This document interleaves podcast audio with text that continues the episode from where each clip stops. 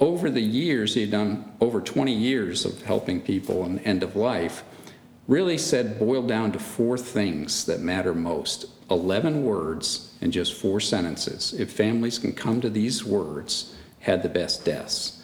And that was, please forgive me, I forgive you, thank you, and I love you. Hey, welcome to The Kindling Fire. My name is Troy Mangum. Saint Ignatius said, the glory of God is man fully alive. Jesus said, it is to my Father's glory that you bear much fruit. This podcast is here to bring God glory through you becoming fully alive and you bearing much fruit or having powerful results in your life. I believe you can use your unique gifts and talents to change the world. If you listen to this show and read our blogs, you will be inspired to take your own journey of faith to become a man or woman who is fully alive, making an impact in the world around you. I interview people that I think are awesome that are doing that today to inspire and to challenge you. You can do the same. Let's get rolling. Uh, this week on the Kindling Fire podcast, uh, I've got Mark Philbrick. I have known Mark for six or seven years, I mm-hmm. think. Yeah. Uh, he is one of the uh, key guys in this small group I keep bringing up around Zoe Ministries and a men's group I've been a part of. Mark is one of the pillars in that group, so thanks for coming. It's Glad to podcast. do it. So uh, I'm fired up about it. So, so Mark and I have had uh, many fun conversations through the years at uh, Heart of a Warrior retreats and mm-hmm. just different settings that we've been in. Uh, so, tell us a little bit about you know what you what you do in your your day job, and, and then we can talk about sure. What, what um, talk about. I'm a registered nurse. I've now been a, a nurse for forty-two years, and um, I'm a nurse practitioner. I've been a F N P for thirty-five years. And uh, currently, I'm Director of Education and Volunteer Services at Transitions Life Care. We're a hospice and palliative care program here in Raleigh. Uh, we care for about thirteen, fourteen hundred patients a day who are facing end of life. And my role here is basically to educate, train, and develop people in this field, from doctors, nurses, social workers, chaplains, continuing to expand their knowledge and education and also reach healthcare professionals in the community about end-of-life care. Yeah. So you have a very unique perspective be, um, in the in the times that I've heard you speak. Uh, not a lot of people are around uh, death, mm-hmm. and you're around uh, or or life or you know mm-hmm. just kind of these times. Obviously, transition care mm-hmm. is you know kind of transitioning from life to to end of life, and uh, you always have a very um, kind of poignant perspective. Yeah. Uh, just because of it, kind of what you've been around. How long have you been working in this industry? Um, I got into hospice care in two thousand five, uh, and it was completely, it found me. And mm-hmm. I had been a nurse thirty years, knew nothing about this, although I'd worked around death and had been head nurse at trauma surgery at Duke, so I've seen a lot of death. But it came home to roost in two thousand four when my father and brother got cancer at the same time. Mm. And uh, in a matter of a very short period of time, my dad moved into my home, and with the help of my three teenage kids, we took care of him for three months till he passed away. And then a week after that, I found out one of my brothers, who was five years older than I, had uh, bladder cancer, and he was in the final stages of his disease yeah. and lasted two months and was on hospice two weeks. And after caring for them, it changed my life, and it just, I knew that this is what I needed to be doing, is paying it forward for other people to learn how to do this well. Yeah, and, and so now you've been at that now for... twelve, thirteen years. Yeah, so mm-hmm. um, uh, that to me is a story of, okay, something tragic happened, mm-hmm. but God somehow brought a redemption. Absolutely. Um, it has been... Uh, life-changing for me, and I know for my family and for the people I help. It's uh, I never would have envisioned myself doing this kind of work, but now I would not envision myself doing anything else. So, um, so I want to I want you to act like uh, we're talking to a group of people, mm-hmm. uh, and you said that you have incorporated this story about forgiveness, which mm-hmm. I've heard, which I think is, it's a funny story. Mm-hmm. Uh, so. Um, And you grew up in Cape Cod, right? That's right. Yes. Yep. Yeah. So you a uh, true Boston, a uh, true uh, Massachusettsian. Yep. Yeah, I um, was born and raised on Cape Cod, and youngest of seven boys in my family. Uh, two of my brothers had died as young children before I was born, so I never knew. Right. So the five of us were raised together on Cape Cod, and. Um, Yeah, the story you're asking about really came to me a couple of years ago in reading a book called Four Things That Matter Most at End of Life by Doctor Ira Byock, who mm-hmm. is at the time the head of palliative care and hospice at Dartmouth Medical Center. And he had gone through a similar thing as I had with his father. He was an emergency room doctor. His father got cancer, and he helped care for his father through that journey and ended up changing his career into hospice. And over the years, he had done over twenty years of helping people in end of life, really said boiled down to four things that matter most. eleven words in just four sentences. If families can come to these words, had the best deaths. And that was, please forgive me, I forgive you, thank you, and I love you. Mm. So the core of this was that to have a good death is to come to terms with forgiveness, gratitude, and love to those who are close to you. Yeah. And um, I reflected on that and started teaching that book to other healthcare providers, what matters most. And the story of forgiveness, when I was putting this together, it reminded me when I was uh, in high school, I think I was sixteen at the time, and um, it was that part of my life where I was experimenting with things, and I decided I was going to sell some of my friends and acquaintances what they thought to be marijuana, which was actually oregano. And uh, so I put together ten dollar bags, and I sold it to three guys, um, and then had lost track of them. And ten years later at my high school, I became a, a believer in God when I was seventeen. Yeah. And um, by that time, I had already left school. I went to nursing school and then moved out of the area, moved to North Carolina. Yeah. And ten years passed, but those people were on my heart that I needed to make amends to. Mm. And at my ten-year high school reunion, I finally returned home. And I knew pretty much where I would find them. I knew which bar stools at which bars I could find these guys. Yeah. So I went to the first one. I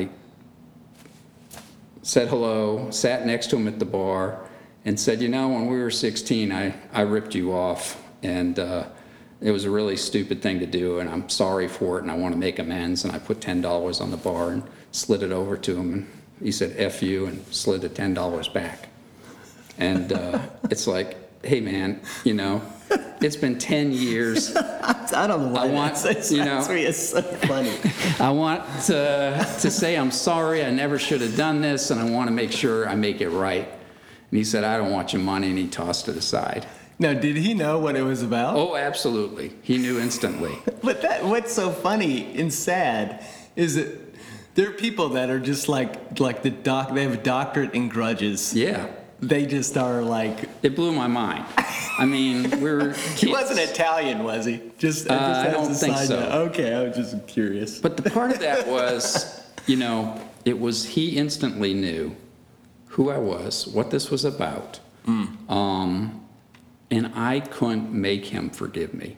Yeah. I could just do my side of it. So yeah. I left the ten bucks and walked out. I don't know if the bartender picked it up or if it went in his pocket. Who knows? I just walked away. Yeah. Um, the second guy was a guy who actually worked with me, you know, and uh, I was familiar with, and I sold it to him, and he took it and had a party with his cousins or something. And when um, uh, when I met with him and apologized and tried to make amends, he says, "Oh, that was, you know, that was we were all stupid then, and no big deal." And he laughed about it, and he took the ten bucks. And the third guy, when I tracked him down, he was still a pothead. And uh, I told him the story, apologized, gave him the ten bucks, and says, hey, Mark, that's cool. I don't remember that at all. And uh, I was probably high at the time, so thanks a lot.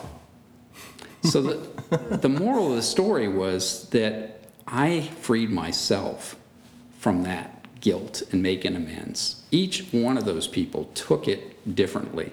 So I had no control over that, how people respond. Yeah. Um, but I know I can move on. And that mm-hmm. guy who didn't take the money is still carrying that with him. Yeah. It's so have you found that um, it it takes a lot of courage uh, to do that? Uh, it, you probably didn't feel like it took courage, but I mean, it can be a little bit like, okay, I was stupid. Mm-hmm. Uh, I've got to take ownership of this. Mm-hmm. Um, and it, because I see a lot of people get stuck in that forgiveness window of, yeah. um, well, they're, it's not going to be made right. Right. They're not going to, you know, it's not going to, it's not going to heal it. So mm-hmm. why bother? So well, I think the key to this is asking, you know, the four things that matter most. Yeah. The first is, please forgive me. Yeah. Reconciling. And, you know, as Jesus talked about, hey, if you're going to the altar to offer a gift and your brother has something against you, mm. leave your gift and be reconciled to your brother. Mm. Then come and give your gift. So it's not just about, it also includes, I need to forgive you for sinning against me, but I need to ask forgiveness for people I've wronged. Yeah. Um, so if you get right on your side, then your heart's in a position to offer forgiveness to others. Yeah. Well, let's just keep walking down. All right. So, so that's that's the would you please forgive me? So, mm-hmm. what about the, um, you know, I forgive you? Yeah. Uh, so, ha- ha- how have you how have you seen that kind of play out with either in your own life or other people's mm-hmm. lives? Uh, you know. Oh. You know, I think that if it, we're all human, so every one of us is going to hurt each other and yeah. have things to forgive. Um, I went through some really horrific things in my marriage back in two thousand four prior to my father and brother becoming yeah. terminally ill. And um, part of this was pretty much lost everything. And my, um, uh, my wife and I got separated. We've since been restored. But through that period of time, I literally lost everything I owned, lost my home, lost my job, then lost brother and father. And um, there were certain things where it finally came to me, the most radical thing in my mind that Jesus ever said. And that's when he's on the cross looking down at people, saying, Father, forgive them. They don't know what they're doing. Mm. So accepting in my own life that I've done things I need forgiveness for. Yeah. But, you know, my wife, yeah, accepting the fact um, there were things that she did which I needed to forgive that I don't think she knew what she was doing at the time. Yeah. And some of it was my own neglect of meeting her needs. Right. That she sought needs elsewhere. Yeah, yeah. So, um... I think if we, we're real with ourselves, the whole act of forgiveness is realizing um, we've done things that we shouldn't have done, and God forgives us, so he expects us. In fact, in the Lord's Prayer, in the Sermon on the Mount, after he, the disciples say, Jesus, teach us to pray. He gives them the Lord's Prayer. The very next verse, he says, so, if you forgive others their trespasses, God will forgive you. If you do not forgive others their sins, God cannot forgive you. That's pretty radical. Yeah. So love may be conditional, but according to that, forgiveness isn't. You need to forgive in order to be forgiven. Yeah. It's, uh, at least that's my understanding of it right now. Yeah. And did you did you feel like um, that was a, a one-off? That was a process? Because some, you know, some, forgiveness can be sort of like, yeah, yeah. So you understand where I'm going with right. that. So. Well, you know. Someone told a joke once that we're referred to as living sacrifices because we keep crawling off the altar. You know, it's like you can be right with God and then crawl off and crawl back on. Yeah. And so it's always a process. You know, it's funny. You started by saying that uh, not many people are around dying people all the time. Well, the reality is if you're sitting across from somebody, you're sitting across from a dying person. Right. You know. When I first came here to work at hospice, one of the guys told me, do you realize that life is a sexually transmitted terminal condition? if we're living, we're dying. Um, and so it's, you sound like Woody Allen. Well, my favorite quote from Woody Allen, I start every presentation, I do an overview of end-of-life care for yeah. professionals. My first slide is a picture of Woody Allen. He says, I'm not afraid to die. I just don't want to be there when it happens. You know, it's uh, the reality is... The reality is most of us, it's not the fear of death. Yeah. You know, we believe there's something in this life after death, right. but it's the fear of the unknown, the fear of suffering, the fear of what's going to happen to me, what's going to happen to my family, my loved ones. Mm-hmm. And it's that uh, that sense of dread, I think, that keeps people like the three monkeys, hear no evil, see no evil, speak no evil. Right. Don't want to talk about it, don't want to hear it, don't right. want to discuss it. So the most inevitable part of your life is your death. Mm. But we're bound by the fact that we, we fear it, so we ignore it. Yeah, yeah. I, I think that one of the things that I love about following Jesus is that uh, this is going to sound flippant, and I probably shouldn't say it this way, but I'm going to say it anyway, is you can laugh at the face of death. Mm-hmm. In the sense that, um, you know, that scripture that says, death, where is your sting? Mm-hmm. Where is your victory? You know, there's this sense of, you know, the resurrected Lord that I serve says, death, you are not the final say mm-hmm. to my family. Mm-hmm. To, like, and for me, one of the things that has been so, tr- you know, that I've come to realize more and more as I've gotten older is the Lord has... those that I care for mm. versus me kind of inserting myself in saying, well, without me, you know, they're in a bad situation. Mm-hmm. Whereas the Lord's like, no, I, I got him. Mm-hmm. I got him. I'm bigger than you. you're you're actually important, but mm-hmm. probably less important than you think. Mm-hmm. You know, it's just like this, this sense of uh, I've got it, mm-hmm. you know, from the Lord. Uh, well, I also think that one of the great truths of Scripture and of other religions is one of our roles and goals in life is to die before we die. What do you mean by that? Dying to ourselves, dying to the illusion that this is it here on earth.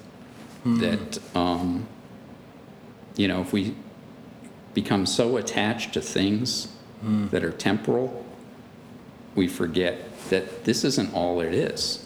Yeah. You know, that we're here passing through. Mm. And uh, I even read today in scriptures, said, God knows we are but dust, you know, that ashes to ashes, dust to dust. Something that came to me, um, I have church in the hot tub at my house where I sit in the hot tub, uh, sometimes with friends, sometimes by myself. And one of the things we... It's a good place to have church. It is.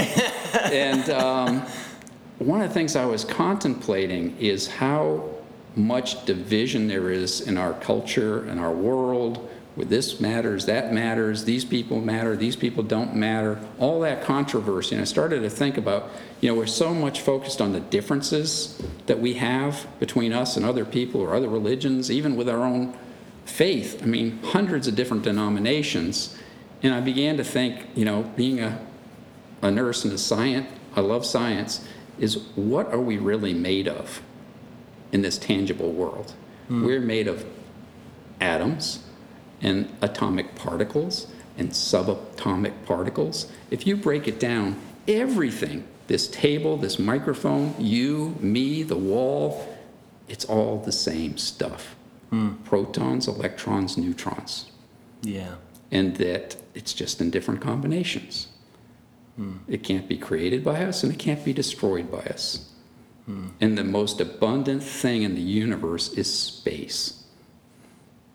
You know, one thing that, uh, when I was in nursing school at Carolina, uh, nurses have tons of required classes in order to be a nurse.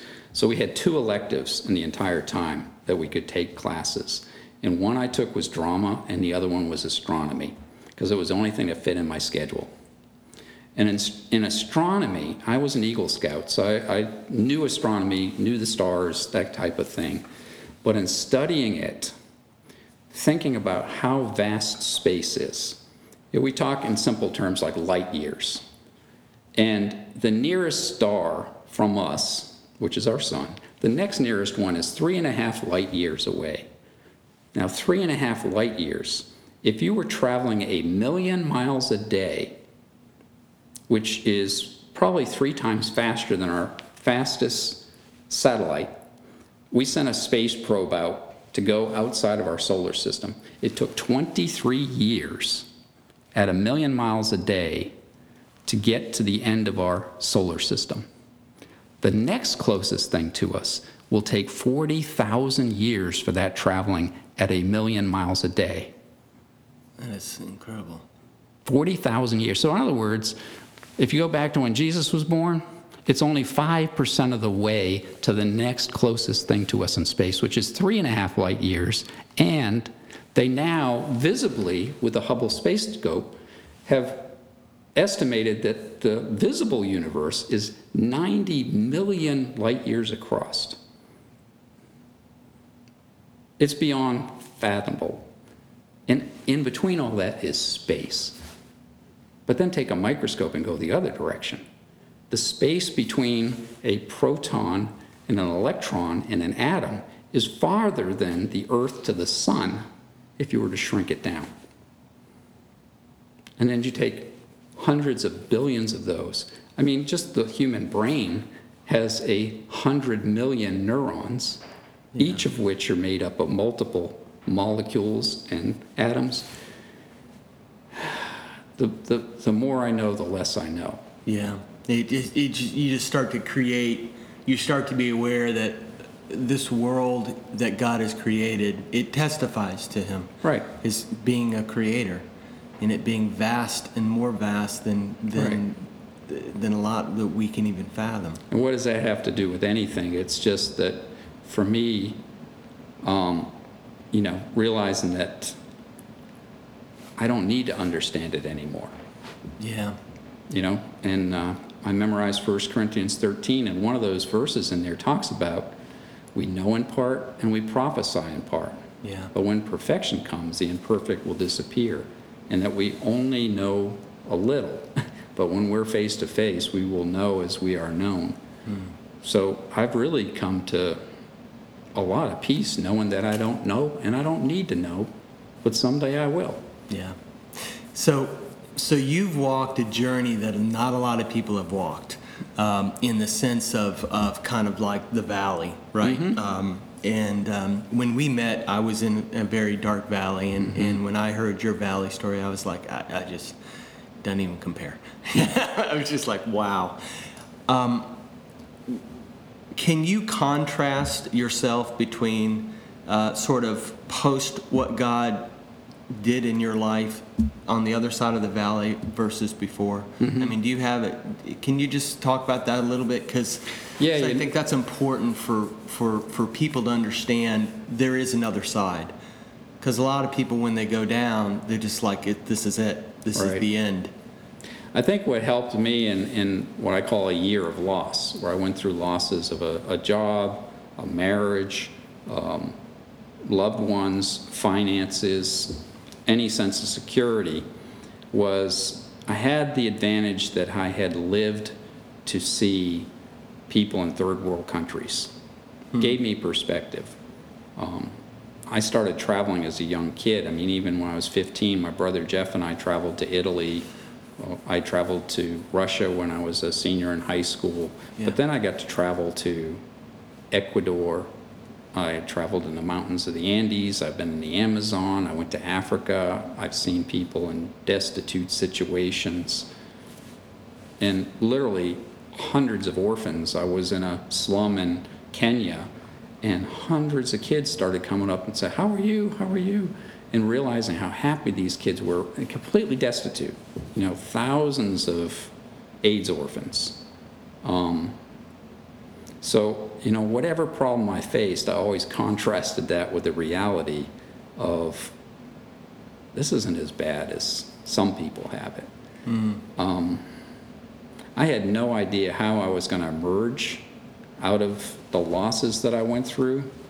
Um, my buddy Joe Stone, his wife actually, was uh, made me a prescription.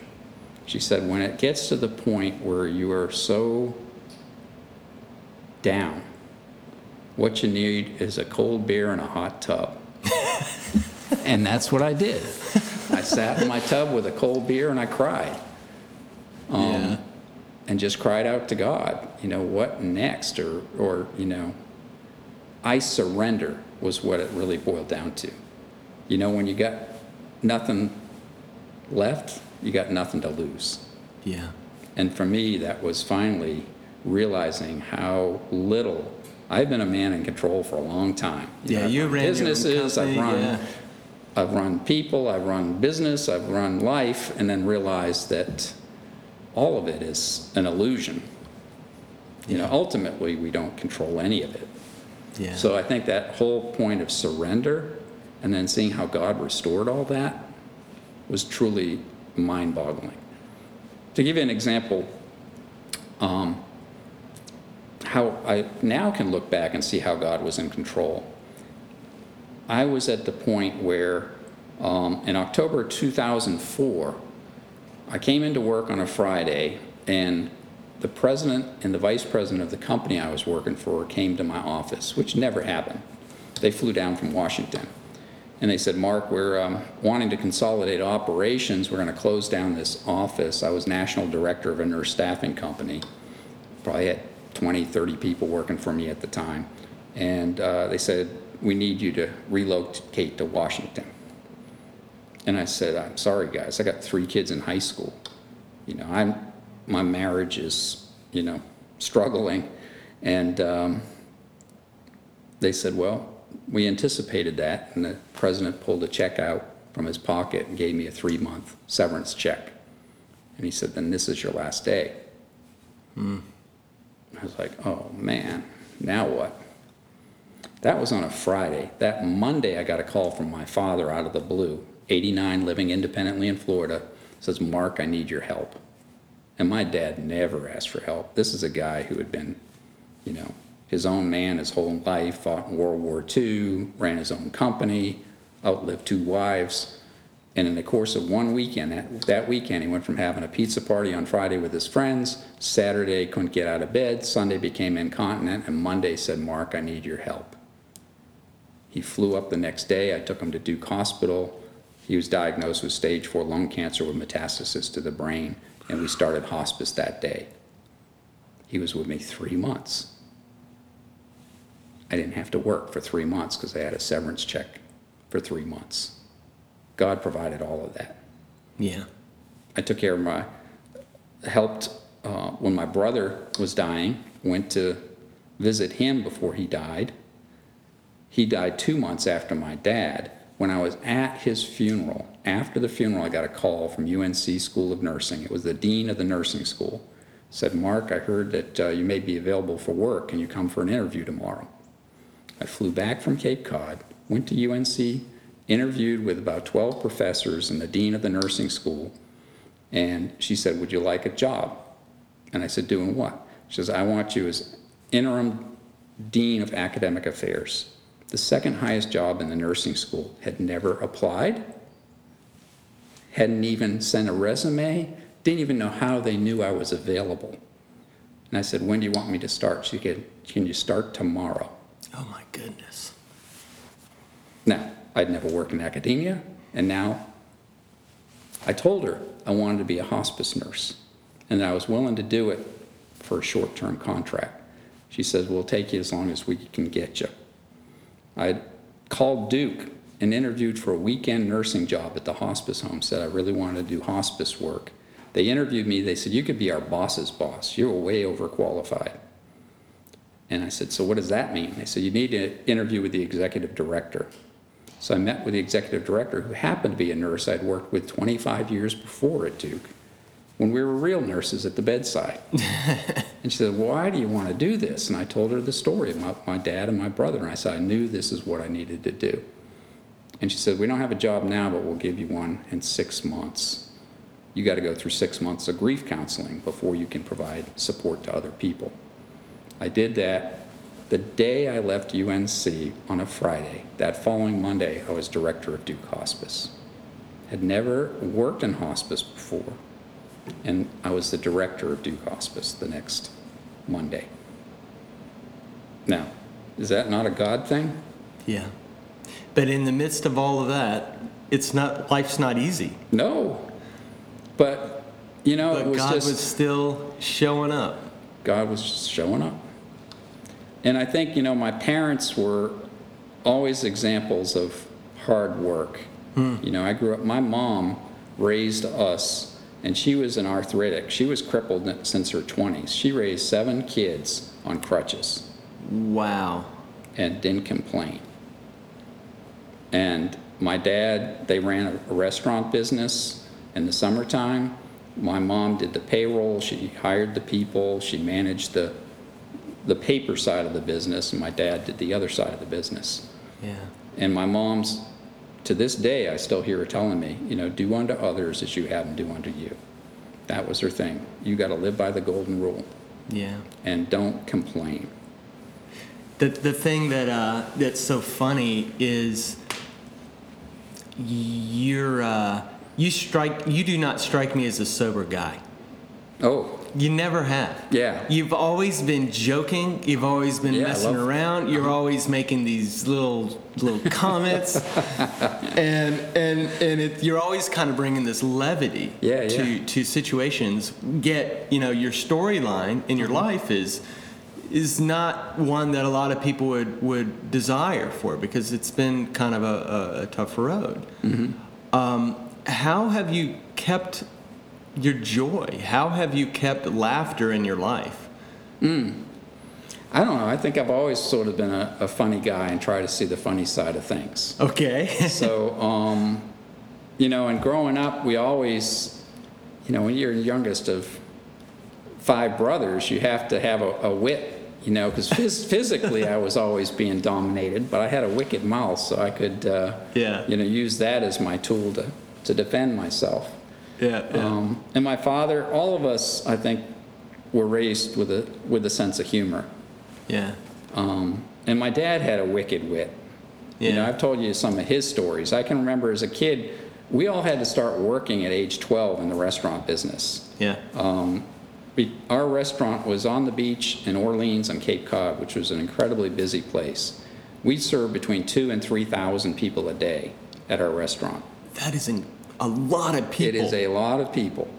And that is um, insane. And so we, at early age, we were expected to be part of the team at age twelve. Yeah. And that meant you only had to work forty-eight hours a week because of child labor laws until we were fifteen. And then he could work us longer. So uh, we were literally at the beach from nine in the morning till nine at night, but legally he could only work us forty-eight hours a week. Um, And so it was a busy place. It was a no-nonsense place. My dad ran a tight ship. My mom was the soft side of the business. But, um, you know, I can a, a funny story that shows you the wit is there was a lady at the counter. It was takeout seafood and yeah. hot dogs, hamburgers, that kind of thing. And this lady was being extremely obnoxious, typical New Yorker, impatient. She was yelling at the waitress. She says, "What's the biggest, cheapest thing you have here?" And my dad stopped in his tracks. He said, "Excuse me, what did you say?" She says, "What's the biggest, cheapest thing you have here?" He said, "Customers like you, lady." She says, "Well, I never." He says, "I bet you have." And he just walked away. Next, you know. Like, and we had we had this guy. Uh, my mom, to give you an example, we had this guy that would taunt the waitresses all summer long. And he was like a Muscle Beach kind of guy, and he'd always have like a Speedo and his tan. He'd come up trying to impress the girls. And the last day of the summer, we'd, we'd be open from Memorial Day to Labor Day. And on Labor Day, one of the girls comes up and says to my mom, "Missus Filbert, can we spill a milkshake on this guy?" She said, "Make it strawberry." And so they mixed up a milkshake, and as this waitress walked by this guy, she just tossed this milkshake all over him. And, you know, so it was always like we had to entertain ourselves somehow. Yeah. But my yeah. folks were, um, they were, uh, they were pretty sharp. So, all right. Well, I tell you what, Mark. So we, we I want to uh, wrap this up, but uh, you know, I got what, one other funny story. Yeah. Okay, that's what I was going to ask. You have one other thing you would yeah. like to share. So, my dad, when uh, well, my mom died when I was twenty-one, and my dad was a workaholic. I mean, he worked like eighty-four hours a week during the summer in the restaurant, and when summer was over, he built houses in the winter on Cape Cod. Yeah. When my mom passed away, it was like that was it. He didn't want to work anymore. And I never thought I'd see my dad retire. But my mom was fifty-eight when she died. My dad was just sixty. Um, and he decided he was going to travel the country. So he bought an Airstream trailer, thirty-foot Airstream, and he wore out two Suburbans going all around the country in his trailer. He was crossing Texas, and he got pulled over by a state trooper in Texas. And then he says, "Do you have any idea how fast you're going?"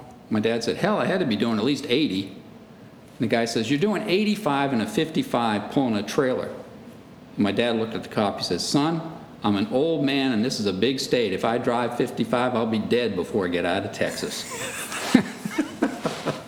The cop laughed and told him to take it easy.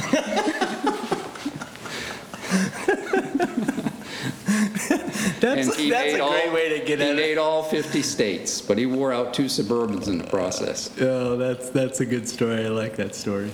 So, Mark, thank you for coming on. Hey, thanks for listening to the podcast. I hope you were encouraged. If you would like more information about The Kindling Fire, just go to the kindling fire dot com. You know, the podcast is only one-fourth of all the cool stuff we've got going on. Uh, we have a seven-day devotional called Become a Sign and a Wonder. It's a video devotional that I send directly to your phone through Facebook Messenger. Uh, you can find out information about that at the kindling fire dot com slash wonder.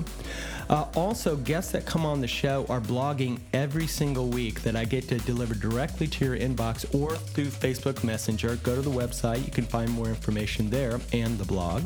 And the last thing we have is for entrepreneurs or anybody else that is starting something.